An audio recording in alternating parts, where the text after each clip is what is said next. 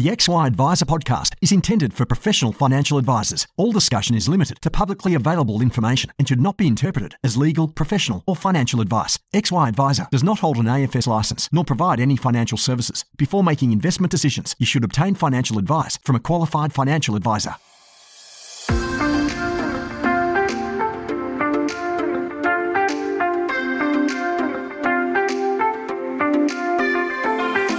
Financial advisors help Australians live better lives, and we're great at it. But what about us?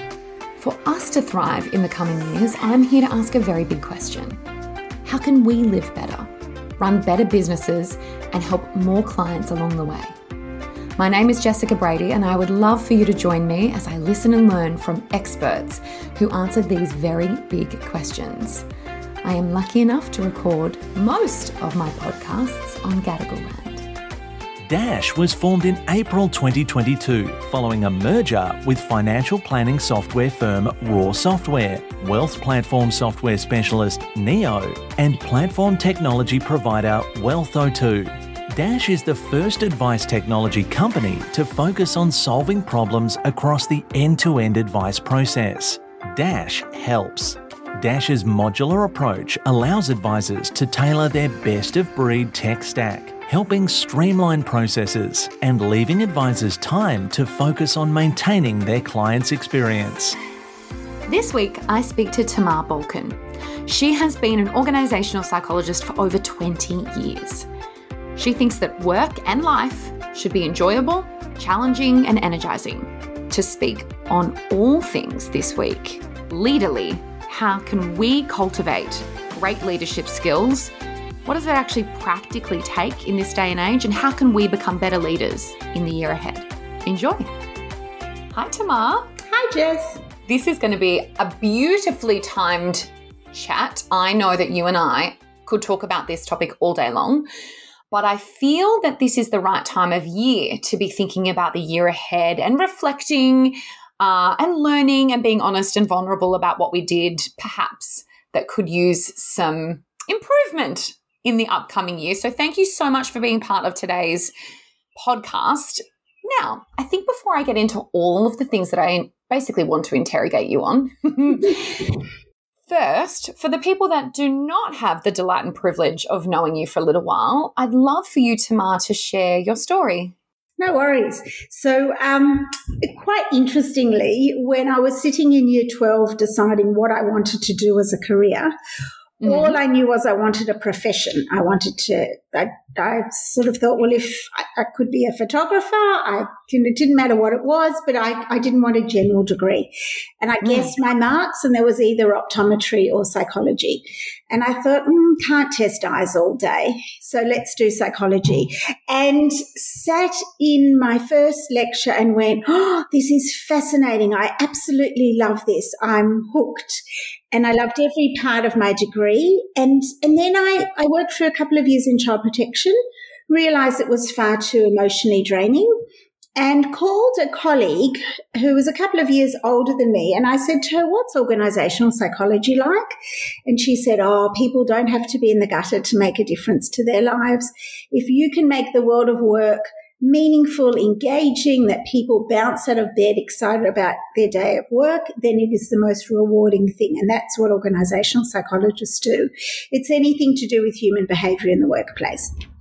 So off I went, embraced it, learned about the corporate world. My first role when I graduated from the master's program was in consulting at a place called Mercer, a lot of remuneration. Um, and then by pure serendipity, I landed in a leadership coaching role. And I realized very quickly that while consulting, you have impact across the entire large chunks of a business. The beauty of leadership coaching is that you work with an individual on what is important to them. And, you know, some of the listeners may have a similar experience in the type of work that you all do. And it's extremely there is obviously the flow on effect. Anyone who's worked for a boss or is a boss knows that how they behave flows on to many around them colleagues, staff, stakeholders, etc. And so for me to have the real honor of sitting down with leaders and help them grow themselves as individuals, I know will flows on to all those around them. And, and I love catching up six months later after coaching's ended, just out of complete curiosity to just find out where they're at, what's going on, what's going on in their industry. So I feel very spoilt with my career and and I guess the knowledge of what what goes on in human behavior in the workplace and hopefully some of the stuff we discussed today has enabled me to really carve out a fabulous fabulous work life. And i think everybody else should have one too. So my rose colored glasses um, the the link back to the optometry but i think they um, they put me in good stead. No i'm with you. I'm with you 100% so talking about this idea of focusing on helping leaders what do you mainly focus on with these leaders? So, if I think of the general topics, um, firstly, I've worked with leaders in all industries across all different levels. And um, the main topics, the main sort of areas of development for people are self awareness, emotional intelligence and a really good understanding of well-being because they're the things that any leader in any organization needs to create mm. what we're now calling a psychologically healthy and safe workplace basically a place where employees can thrive my referrals um, are usually around about three or four areas um, can be the newly promoted leader um, if I think of a recent fellow, really, um, he really wanted to maintain his personality and his um, his general demeanor and his style with interacting with people while he got promoted. So he was a what I'd call a politely assertive fellow. Everyone around him was pretty aggressive, and he wanted to ensure that he maintained that kindness, really, and still achieve the same results. And it was extremely delightful to watch that and, and to follow up later. I work with existing leaders who often will come to me and go, Tamar, there's something that's not quite right. There's some area I need to develop on. Um, things aren't humming the way they should in my team, in my industry, for myself. They often can't point their finger on a specific thing. Mm. Um, I, I, will occasionally get referrals from high performers who have acquired some bad habits and it's really derailing for themselves and others. And they're really challenging situations, both for the individual and then for those around them.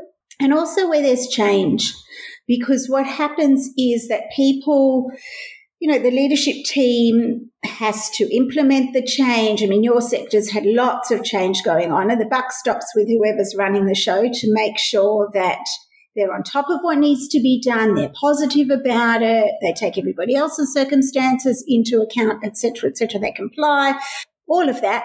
But in order to do that, that's a huge task. And so mm. it's been particularly, um, particularly rewarding to work either with the leader of that change or even occasionally the entire executive team to provide them with the support they need. And, and then amongst all those conversations comes the greater need for self awareness, the need for emotional intelligence, and then for well being. And then, of course, I sort of see myself as a librarian. You know, I have at my fingertips all the information about human behavior at work and, you know, whether it's negotiation, performance management, decision making, the whole gamut of anything in that realm that then that comes up. Um, and clients will bring examples of what's gone on in their, you know, we meet monthly and they'll bring an example of what's happened in the previous month. And, and often in the in the process of understanding that particular example and working through it, then we're simultaneously working on their goals and skills. Um, and, and often, you know, there's an emerging goal that comes out. Someone comes to me with a view they're going to work on X, and as we have more conversations, it's actually Y that they need to be focusing on. Um, so, yeah, that's a broad area. I know I need to be succinct with that sort of no, no, no. But it's interesting. And it does require so much self awareness to be like, okay, I'm really good at this, but actually, here's a blind spot. And to be brave enough to reach out to someone to say, to be a, the best leader that I can be, I need to be getting the professional help and coaching to drive me through that. So I think that that requires an enormous amount of self awareness, honesty, vulnerability, and proactivity, really, to go and hunt down someone like yourself and have that conversation. And as you say, people might start coming to you for one particular reason and then through your work find out, oh, maybe there's something else that I need to do instead. And look, to that point, sometimes the referrals come from someone more senior within an organization mm. or a colleague or an investor or, you know, whatever it may be. So that's also often the route that people come to me. You know, I did a leadership course years ago. And one of the things that came out, which I thought was quite fascinating, was I think we, we were classed as emerging leaders, let's just call it that, inside a big corporate. So people who had been identified that could go and do the leadership thing in future years. And the common feedback, Tamar, that came through from our cohort was we don't really feel like leaders. You know, we're in these big organizations, we don't have any autonomy, we don't have teams, we don't feel like leaders. And how the lady responded was fascinating. And she said, You just need to act leaderly she said, when those moments arrive, you need to act leaderly. And for me, something inside my brain was like, ah, that makes sense. And I can have permission. You know, when you're in a big machine, sometimes you don't always feel like you can be a leader, or maybe you're crossing toe, um, stepping on toes and things. But it was quite an interesting idea. I mean, do you think that leadership and strong leadership needs to be cultivated inside businesses of every size? Look, I think, you know, that there are some people who talk about you should lead from wherever you are. Um, and in that sense, that's, you know, just setting a good example. Mm. Um, you know, model kindness and politeness and, and everybody has that responsibility. You know, it's, um, it's really interesting because um, I've got a quote from Stephen Covey. He said, you know, we judge ourselves by our intentions and others by their behavior. and I think that therefore, when we want to influence others, and, and every role you have a, a, a reason to be um, influencing, whether you're influencing a customer, stakeholder, a colleague, someone more senior, etc. Um, how you actually do that and how you go about that is does demonstrate leadership, and those those key skills that I talk to my clients about self awareness, emotion intelligence, well being, even feedback, negotiation, managing conflicts, collaboration, creativity, the list could go on, that mm. they're essential for every individual in an organization. And the flatter the structures are getting, and the more um, cross business work that is done, or even in a small business, the type of partnerships and collaborations you may do, then these skills are very apparent. And, and I think the other area, you know, which I'll, um, perhaps we'll come back to a bit later, which is around empathy and listening and suspending judgment, that they are all critical. And so, I guess for the emerging leader and the leader is somewhere new is that you should always be developing those skills and, and looking for examples for where you can lead. And, and I think the other thing about leadership is ethics. So yes, when you don't have a lot of choice and you're more, for want of a better word, junior within an organization, it seems that everything's prescribed but there are always grey areas. And so your values and your ethical principles, be they come from an external code of conduct, even in those circumstances, there's greyness. You know, and, and that sets the tone for the type of person you want to be and how you behave towards others and how you lead by example. Um, and, and I think it's really critical. So it, so you sort of, the emergent leader is thinking about how are they developing all these skills and how can they use their presence and their behavior for good. It's so fascinating because I feel, and I could be wrong, send hate mail to the usual place, but I feel like when you're in a small, busy business where there, as you say, has been a lot of legislative and regulatory change, which keeps you busy on top of managing client strategies on top of managing the business at large, you can often feel that there isn't a need for intentional leadership. But what you're saying is exactly the opposite to that, which really deep down you know, which is actually spending that time thinking about what an example you are setting and how you can improve to the benefit of everyone around you. I guess what I'd be keen to do today is to learn a bit more about practically what we should be looking for and how do we do that. So to sort of kick that off, I'm I'm keen to learn how can leaders start to create teams that are full of happy, fulfilled team members? Um, it, it's like the magic question, isn't it? How to make sure everybody's happy and they're all content and they're all engaged. And um, and I think the other thing with a small business is that you want to know, you know, your reputation, yes, is your results, but it's also the customer service factor. It's also how are you having all those client interactions and and the research indicates, but also we know intuitively that if your staff are content, then they're going to be really polite to customers. They're going to think about, you know, the customer, the client's money is my money, you know, or, mm. or this person's like my, my mum, you know, and, and I'm going to have that same level of care and respect. And, you know, that's what helps a lot of small businesses in, in any arena stand out you know, when we, at, at the fundamental level, you want to be certain that there's a job fit. You want to be sure that everybody knows what they're meant to be doing in their roles and that mm. it's the right thing for them. And not just in terms of can they do the job. You know, we often look at this skill match, can they do the job? But but do they want to be doing the job? Does it fit what they need out of work? Does it fit what they, they're interested in? And so obviously, you know, in challenging economic times, people can't necessarily choose where they're at and their careers are where they are. But to sit down every now and again with your staff and really get a sense of what they're loving about their work, what they're not, see if there's ways, you know, there are some people who find, I mean, amongst us, even a small team, there are aspects of jobs that some of us hate and that some absolutely love.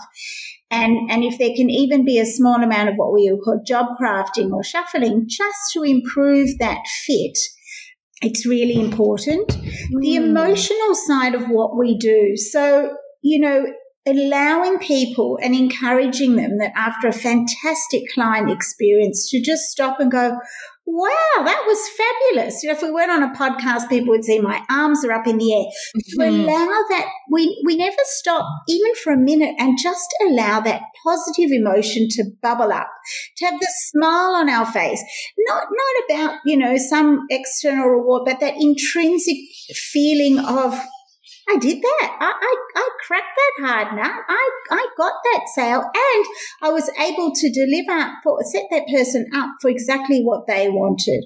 Or I was able to negotiate something with an external stakeholder, whatever it may be. It doesn't have to be a huge thing, but to just savor that moment and, and if appropriate, share it with someone you know, even if it's a friend who has no idea what you're really talking about, to just share it, um, it's not bragging. It just enables you. You can even say, I had a fabulous day today. You know, I just, mm. you know, um, the other thing is, is that emotional support after challenging experiences dealing with a regulator, dealing with an angry customer. You know, that's part of every job. And, and a boss who has a non judgmental listening ear for their staff and makes it normal for people to come and say, oh, good heavens above.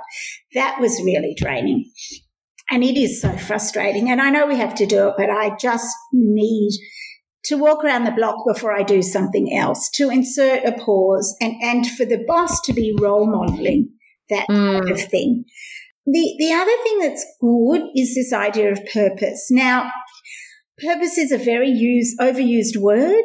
Um, mm. And it really is for an individual to have an understanding of what their contribution is to others. So if you weren't there, what would fall apart? Or what's the final result of their work?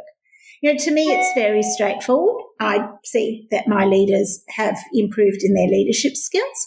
Um, but it, it's really, you know, I had somebody in financial services say to me once, you know, Tamar, people work so hard. The average Australian is working really hard, and I want to make sure that they get they get what their money works for them and they are able to either, you know, have the retirement that they want or, or be able to live the lifestyle that they want, despite the fact that they are working so many long hours and that is my role and mm. and they could see that line of sight because you know they were sitting down with people before and every role has that has that opportunity for that line of sight there are also look I, I think we underestimate the ability of listening of really sitting down and listening to other people I think there's also a fear that if you understand what somebody's saying, it means you agree with them.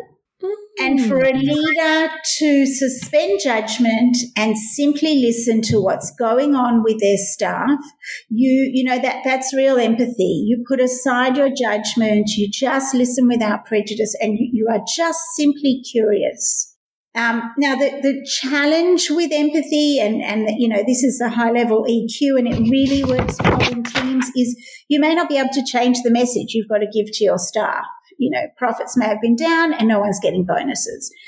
But the manner in which you delivered and the empathy for your employees, as well as the communication throughout the year so that, you know, there's this awareness variable pay is variable, you know, um, that all of that comes together and, and that helps to build the spirit of your team. Mm. You know, EQ, EQ is a big one emotion intelligence because what emotion intelligence does, understanding the impacts of emotions on your behavior, on the behavior of others, and also how emotions can enable you to be more creative. That cultivating all of that within your team gives people within their scope the autonomy to, to thrive and to do well. Um, and and I always hark back to self awareness, and and I you know there's a a lovely researcher called Dr. Tasha Eurich, and she calls self awareness the meta skill of the 21st century. Because if we understand the impact of our behavior on others, then we know what we do that will help others thrive and what we're doing that's just, to put it really simply, rubbing people up the wrong way. Mm.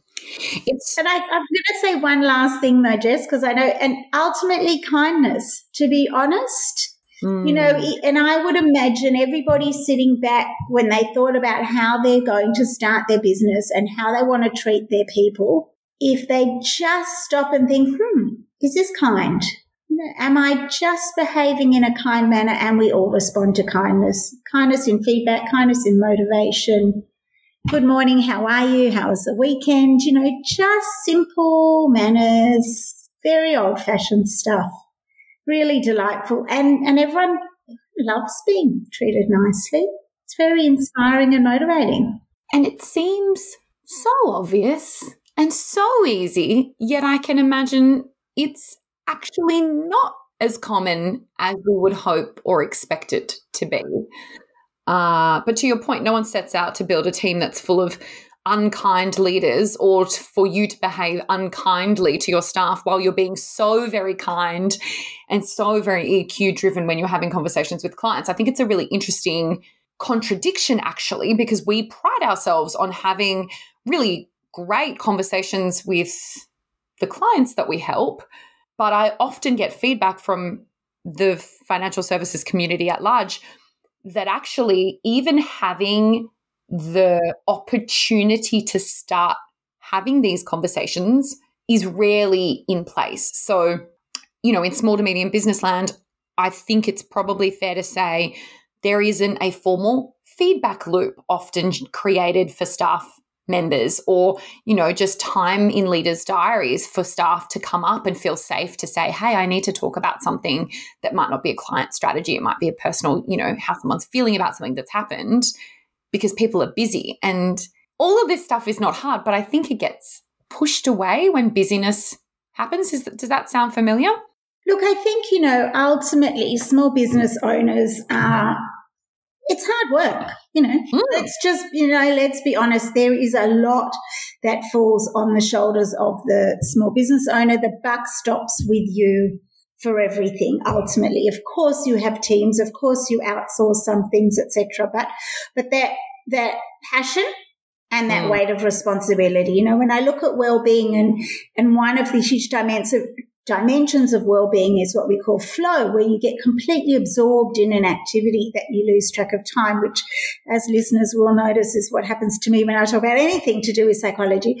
But mm-hmm. the flip side of that can be this absorption in the work and then not the pause to say, well, what does the team need? And and there is the rigidity sometimes in large corporates. You know, you have your one on one catch ups and then the skip leader catch ups and the who knows what those or complicated terms may be. Mm. But to have a routine where you really do grab a coffee, have a half an hour phone conversation, whatever it may be, whatever's practical, with every member of your team on a regular basis. It sets the tone. It makes it much more comfortable to raise issues when they arise, also give praise, also get their input and their creativity because let's face it, all your staff are interacting with other customers. You're not all talking to the same, or they're talking to other stakeholders, and they've probably got some really cool ideas and some really interesting perspectives and and I'm going to hazard a guess that everybody employs lovely, smart, capable individuals who, whom they respect. And therefore, you don't want to sell yourself short by not getting the opportunity to hear what people have to say. And I think to your point of why don't we do it? I think that we also fall into bad habits. I think that what just happens is when we're tired, stressed and bored, the dark side of our personality comes out. Now, typically the small owner, business owner may not fall in that board space, but they might. You know, there, there's this sense of, oh no, you're always, you're always inspired, but, but maybe, maybe you're not anymore. But to be self-aware that what, what happens to you when you're tired, stressed and bored, and what do you need to do for your well-being in order to be aware that those things are happening and then insert the pause and put a check on yourself and say, right, you know, do I actually need, what things do I need to do?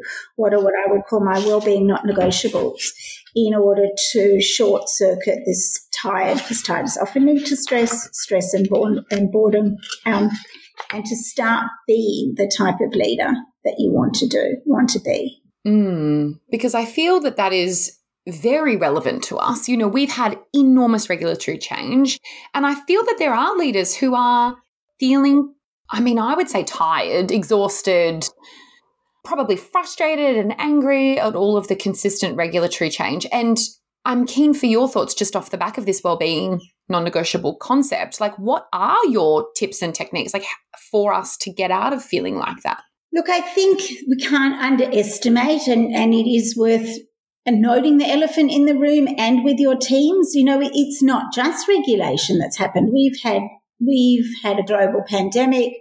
The economy's changing. Mm. There's pressure. Who knows what's happening next? Um, there are skills shortages where there's flow and effects to every industry there was a there was loneliness that was coming into everybody's lives and workplaces and we were already talking about well-being before all of this happened.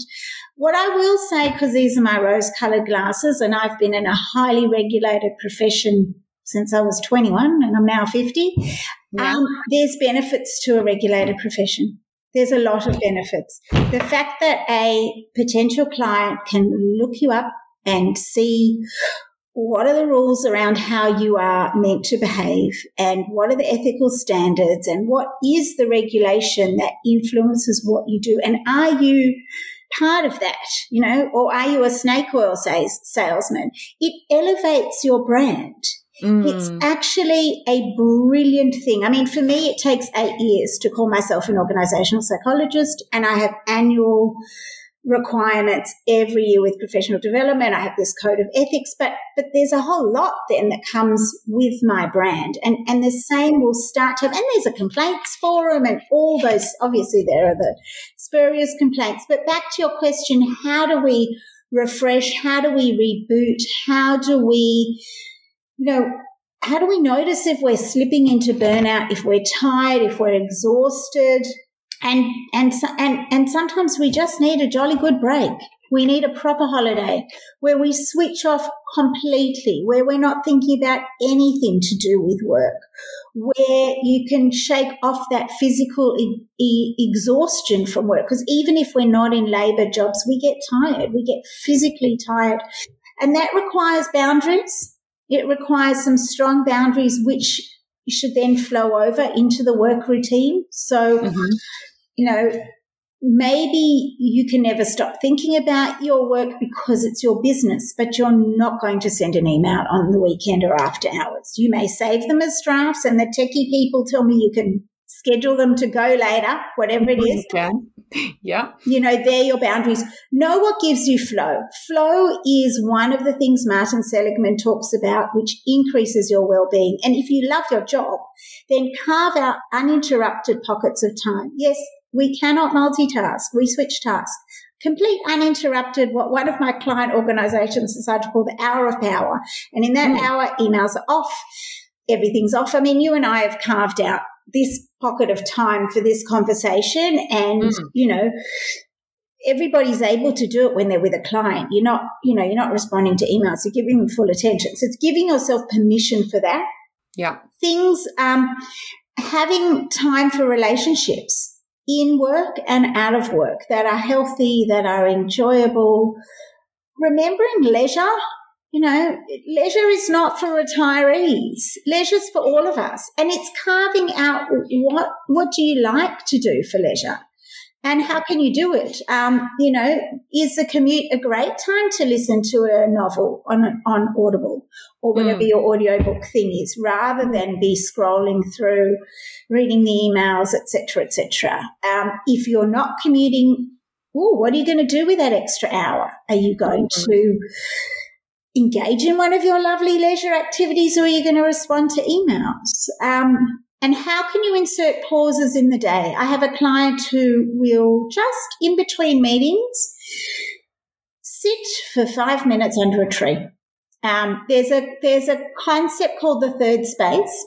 So mm-hmm. the first space is where you've been, the second space is the time in the middle, and the third is where you're going. And so if you have meetings that are 55 minutes, you can spend that little gap in between doing your third space. So what do you do? You write your to-do list, you wrap up all your ideas from where you have been. In the middle, your middle space, you do a relaxation, what I call a relaxation quickie. Um, and sometimes it's just some deep breathing, doesn't have to be complicated, dancing around to some music, whatever it is. And mm-hmm. then the last bit is what are you planning to get out of the next activity you're going to. So you have a focus and a purpose. Those little micro pauses engage you and energize you for the rest of the day. And they're going to fill your well-being cup because well-being is a seesaw from demands and resources. And the more sometimes, you know, a resource is delegation. It is, is this actually urgent? Is it even important? Why on earth am I doing it? So that's, I'm going to get rid of a resource rid of a demand, but other times we need to be saying, well, what do we do? to fill up our resources. I, and I guess to not forget the health bit because that's what everybody talks about with well-being. And I have a client, one of his well-being not negotiables is his orange at morning tea. And I'm like, what, what's so special about the orange? He said, well, Tamar, I put away my phone and my AirPods and then I eat this orange and oranges are messy. Mm. So I can't do any work and I have to wash my hands afterwards. Sometimes I even have to floss so the dentist is happy.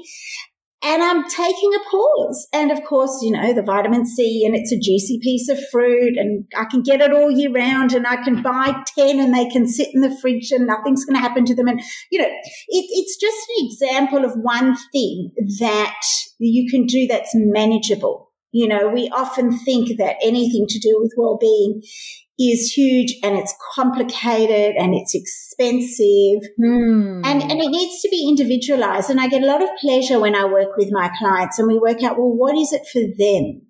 What are their well-being not negotiables and how are they going to remain accountable? Are they going to tell a colleague? It's orange o'clock or, or, or you tell your team, remind me Wednesday is soccer practice and I'm leaving at 5 p.m. Mm. You know, whatever it is. And, and, and as the leader, back to the leader's role, be loud and proud about what you are doing.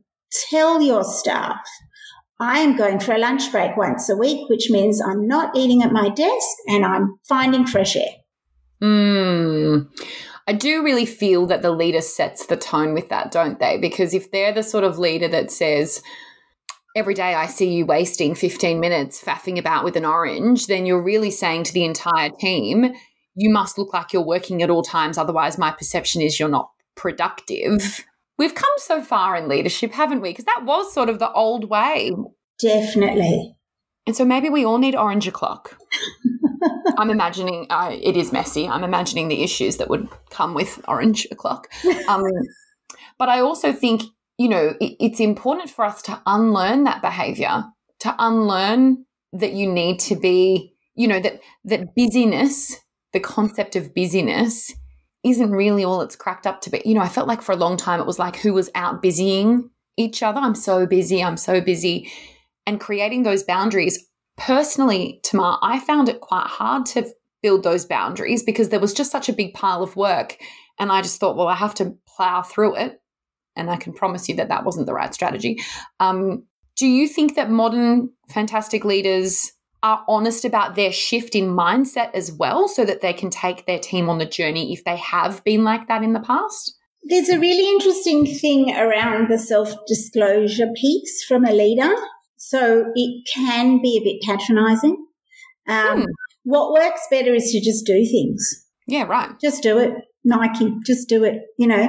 Um, and and just be aware and and get your team to be accountable to keep you accountable mm. um, you know that it just becomes a habit um, I had a client who was rubbing everybody up the wrong way, and he was a very motivated, enthusiastic guy, and he would just send these emails all the time because he had these ideas. And he said to me, But Tamar, they're not going to read them.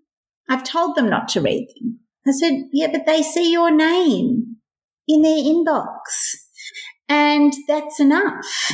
And, and it, the penny dropped because I, you know, I said, you know, we had to increase the self awareness and how could he deal with his enthusiasm and his energy in a way that fed his soul but didn't impact everybody else.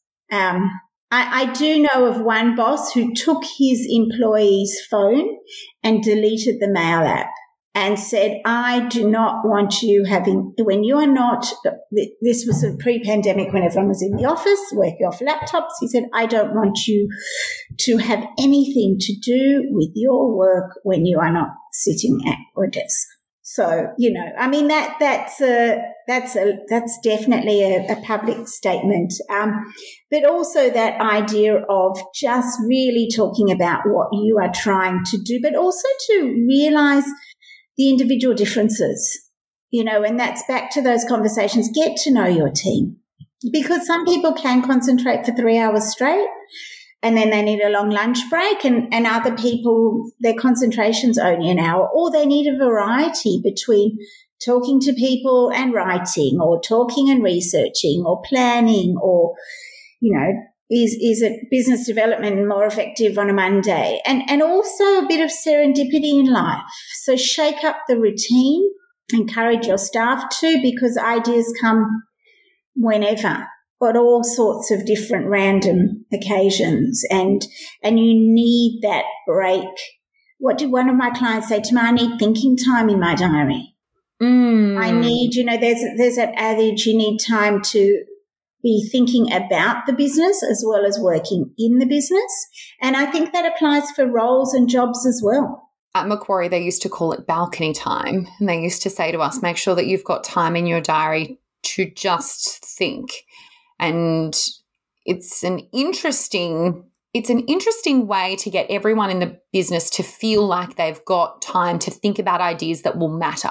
Mm. irrespective of whether you are a leader or not, to be given permission to do that really fosters an ideas based culture where people know that innovation is wanted and that you, if you are up on the balcony looking like you're dawdling about, people know that that's okay and that you're not just staring into the wind thinking about what's for dinner. I want to talk, I sort of mentioned it a little bit earlier. because I found this quite challenging through my own journey. And I know that many people in the podcast will have had similar experiences or going through similar experiences. When you're a new leader or you step into a leadership position where maybe you've worked in the business for a long time and then you've taken on a leadership position, which can be challenging, I'd imagine. It can be quite scary and it can be a bit overwhelming. What, like, is it normal to feel, you know, challenged when you take on a new leadership role? And if so, what would you say to the people that right now are going into work terrified being a leader? so I think that, you know, I think for the most people, there's this mix between excitement and pride. And, you know, I've worked hard for this. Other people have acknowledged it. And then there's the, wow, so what am I going to do with this responsibility? And there is inherently more complexity to my job because it's it's a different role. I mm. think the other thing is is that people you also know whether you're new to the organization or you've been in the organization, people have preconceived ideas about you.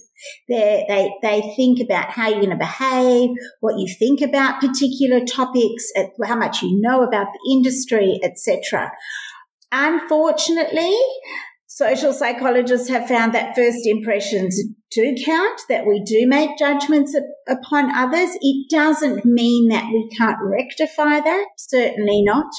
Um, and everybody's made, you know, blunders and, and have recovered from them. I think there's also everybody has around you has a belief about what a leader should be. Um, so there, there is that there there is a book called What Got You Here Won't Get You There. Um, in other words, there really is a step up. So there there is preparation you can do. You know, remind yourself what is it about this industry, about this firm, about this role that's really exciting. What types of things do you want to achieve? What are your broad strategic goals? What, um, you know, financial growth, market share, corporate image, innovation, culture, employees, all of that. What do other people expect from you? So what do the stakeholders expect? If there's a board, if there are funders, if you're reporting into somebody, what do they expect? What do your external customers expect? What's, you know, what's going on outside the business? So what are the external impacts on the business? Who's the competitor, um, what's going to be your competitive advantage, what are trends. Then you need to define your ethics and values. Sit down and work out what your ethics are so that when you get to the grey areas, and they will inevitably happen and they'll happen all the time, mm. that you know how you're making decisions. Because all that stuff we just spoke about, about boundaries and well-being and, and how you're going to behave, well, you need to know what really matters to you to know what calls you're going to make in all those situations. And the more senior you are in any type of organization, the more complicated the decisions that you're going to make are.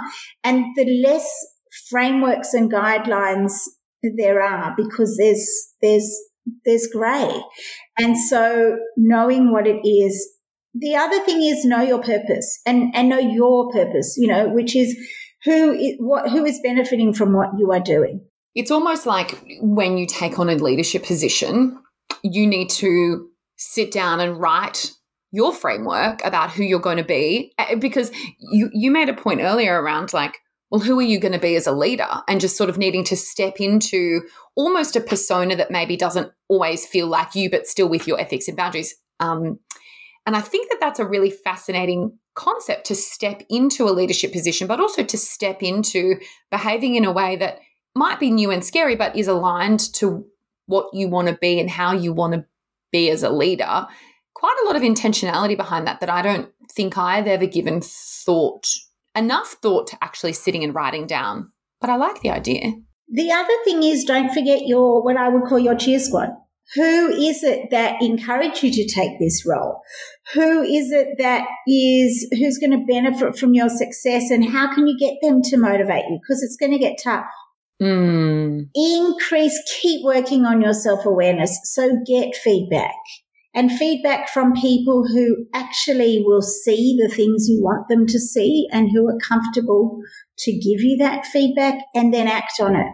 Digest it, you know, get a very, you know, you guys know how to research, right? You don't just use one source, get a variety, yeah. think about it, integrate it, and then work on it. And, and think about also with that self awareness piece, how do you remain motivated? You know, all those leaders who had to take their organization through the really stressful patch where there was regulation, where there was investigation. How did they, what is it that that will keep you going? What will drive you? Do you need a picture on your laptop of the customer so that you know that it's Mary Lou who, and it, it's to keep Mary Lou's life well and financial well-being, etc. And that's why you're doing the work. So know mm. what that is. And, and, um, and I guess also the keeping on track thing is know when you have to pivot you know, and, and you are, you very, and whether that pivot is in the composition of your team, in what people are focused on, in, or in, you know, the economy's shifted suddenly. Um, I don't think anybody predicted what was going to happen to interest rates. Hmm. You know, how are you going to pivot and, and do you need to do something different to make yourself stand out as an organization? And, and so all of that is the ongoing thought. And also think about what support do you need? Who do you need somebody external to your organization with whom you can bounce ideas off, grow yourself as a leader? You know, I, um, I think, you know, it's a, it's a lovely opportunity for my clients that when they talk to me, they know that I don't sit in their business. I don't have any influence over the work they get, their pay, their opportunities, etc., etc. And because I'm a registered organizational psychologist, it's completely confidential. Mm. They don't have to talk with tact necessarily. They can talk openly about situations, ideas, mull it through and help clarify because yes, you're saying sit down and work out what type of leader you want to be, but it's not all that easy to do on your own. And, yeah. and also to nut out the conundrums when they arrive. So you have this circumstance and you've got, you've got to make a call within whatever period of time. You think you know your values and ethics, but you really want an unbiased, non judgmental external context in which to have that conversation and decide and think through the consequences, make a rational decision, etc. So there is a lot, but there's also, I think that the, the, the thing for all of new leaders to do is to pause and go, I did it. I, I, you know, I, I got here on my merits and I've worked hard and this is really cool you know, allow that positive emotion to bubble up and that sense of pride and enjoyment and satisfaction. True. I think that's true for all leaders to take the time to to mm. do that because it can be lonely and it can be really hard to your point. Totally. I could talk to you all day. Now, I just need to do a small plug because I have got so many people that I get newsletters from. Yours is one that I have been on the list for a long time, and your newsletters are so good. I just need to say that in a very public fashion. And I think sincerely, and I don't think I've ever said this about anyone who's come on as a guest. No offense if you do newsletters, I may not be getting them, or they may not be as good as Tamar's. but I think everyone could learn from yours because it's very evident that you practice what you preach in terms of reflection and well-being and looking after yourself and it's you know it comes out in your work. So if people want to learn a bit more about you before we get into rapid fire questions how can they and how can they sign up to your bloody good newsletter Firstly, thank you. I don't know whether it's because I put little song references. Um, I have a bit of fun, and I think that's something we've forgotten to actually mention today is work can be mm. fun. Um, I am. I chose a really simple business name, Balkin Coaching. No one had used it, so that's mm. easy. Otherwise, Tamar Balkin on LinkedIn. Find me, say good day, and we'll and everything's from there. So all my old blogs are on my website, so balkincoaching.com.au. Mm-hmm. And um, and also there's a contact me form, and I can pop you onto the Mailchimp. So thank you, thank you. No problem.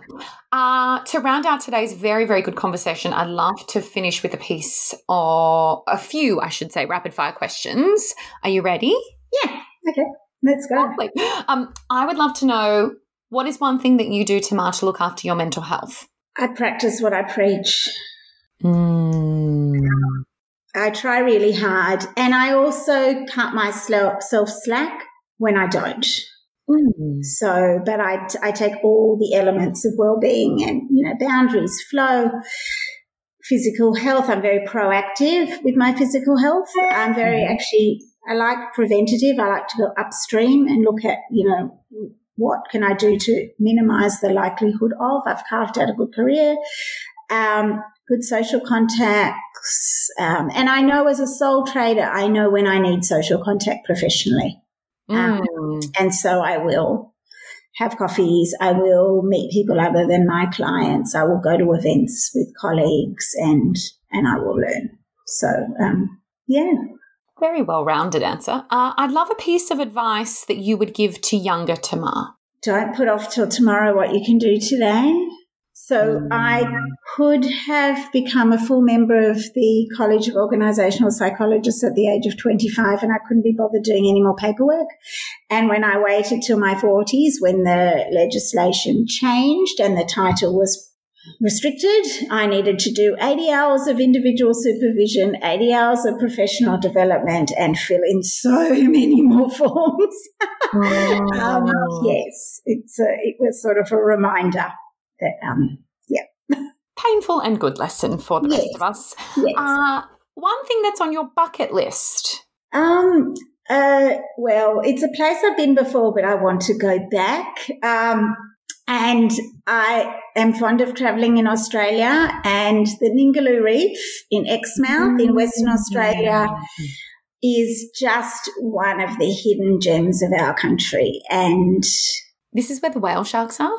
Yes, yes. Mm. and um, and baby turtles hatch. But also, you walk off the sand with your snorkel, and there is the reef, and there is the wildlife, and the water is turquoise, and the sand is white, and there's no one else there. You're just like, where shall I sit?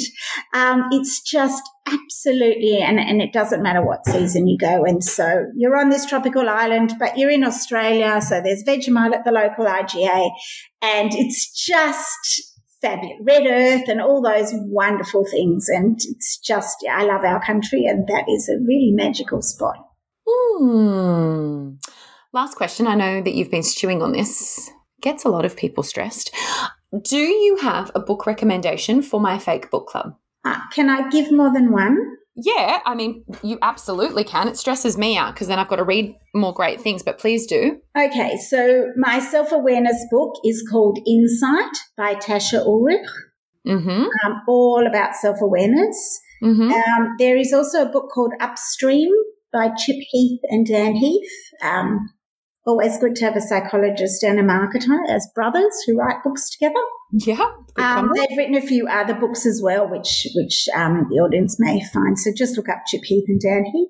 Mhm. Um, another now this is a novel, but I think that for this audience they may find it really interesting. There's a novelist called Sebastian Faulks, Hmm. and he wrote a book called A Week in December. And it was set around the Christmas of the week before Christmas in 2007, just before the GFC Ah. and it is just it traces the lives of a couple of characters all in different sorts of um, walks of life and it's fascinating absolutely fascinating so I, Amazing. he's, okay. he's a great author have a look at some of his other books as well all sorts of diverse topics but yeah sebastian Faulks. so yeah i thought i better choose something that's good for the audience too Thank you. Well, Tamar, I know that you and I could talk uh, deeper and longer about all of those points that you made today, but I think you have given all of us a lot of opportunity to reflect on a very big year, but also what we can do from a self awareness and leadership perspective in the year ahead. So, a ginormous thank you on behalf of the XY community for being today's guest. Thank you for having me and have a very relaxing summer. Get some sand in your toes and some mango in your teeth and just enjoy all that we have to offer. Thanks for having me.